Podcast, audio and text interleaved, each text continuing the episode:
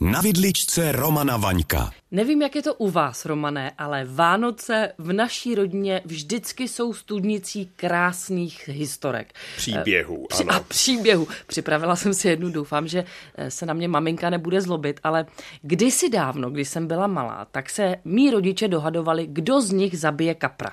Aha. Táta řekl, že to nezvládne a argumentoval mojí mamince, lékařce, větou zabij ho ty, ty na to máš vzdělání. tak eh, i takové věci Vánoce přináší. Jak to dopadlo, pardon?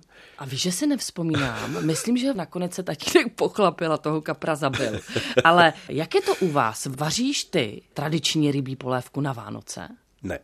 Ne? Pardon, ne, protože bych si to ani netroufl, víš. U nás e, rybí polívku připravuje babička Marta už 500 let. A dělá jí...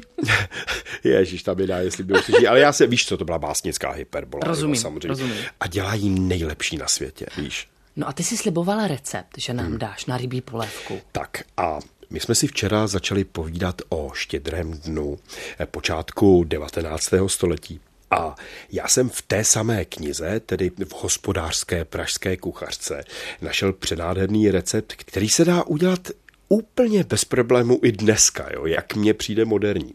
A tak tedy Hospodářská pražská kuchařka z roku 1820 říká, jak připravit štědrovečerní polévku z rybích jiker, mlíčí a vnitřností.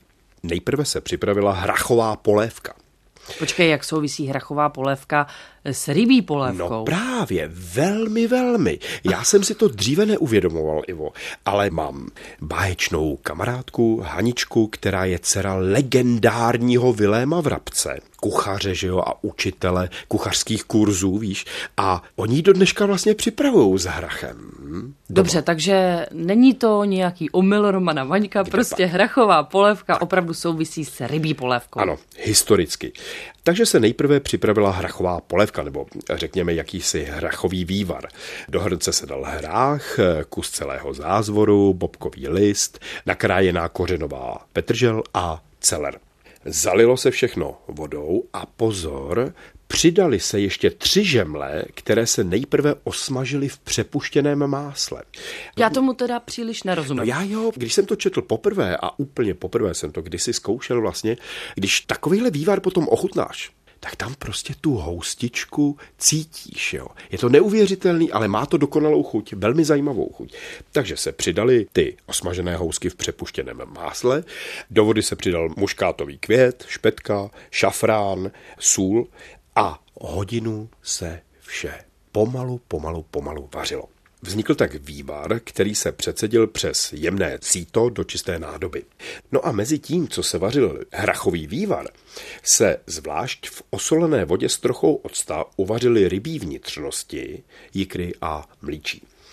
V kastrolu se nechala spěnit cibulka, zaprášila se moukou, takže se vytvořila jakási světlá jížka, na ní se vylil ten vývar z toho hrachu, zakvrdlal se samozřejmě, přivedl pomalinku k varu a nakonec se přidali tyhle ty uvařené vnitřnosti i vlastně s částí osolené vody s troškou toho octu, víš? Ano, rozumím. A?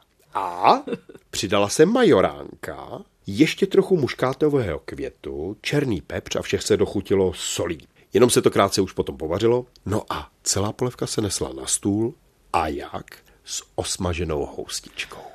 No přiznávám se, že nejsem úplně jaksi nadšenec pro rybí polévku, ale tenhle ten recept mě zaujal. Jo, fakt, já tohle co budu muset někdy oskoušet. No jenom najít někoho, kdo mi to uvaří. Ivo, ne, já musím být doma. Ale jo, pojďme to zkusit. Fakt to je skvělý recept a moderní.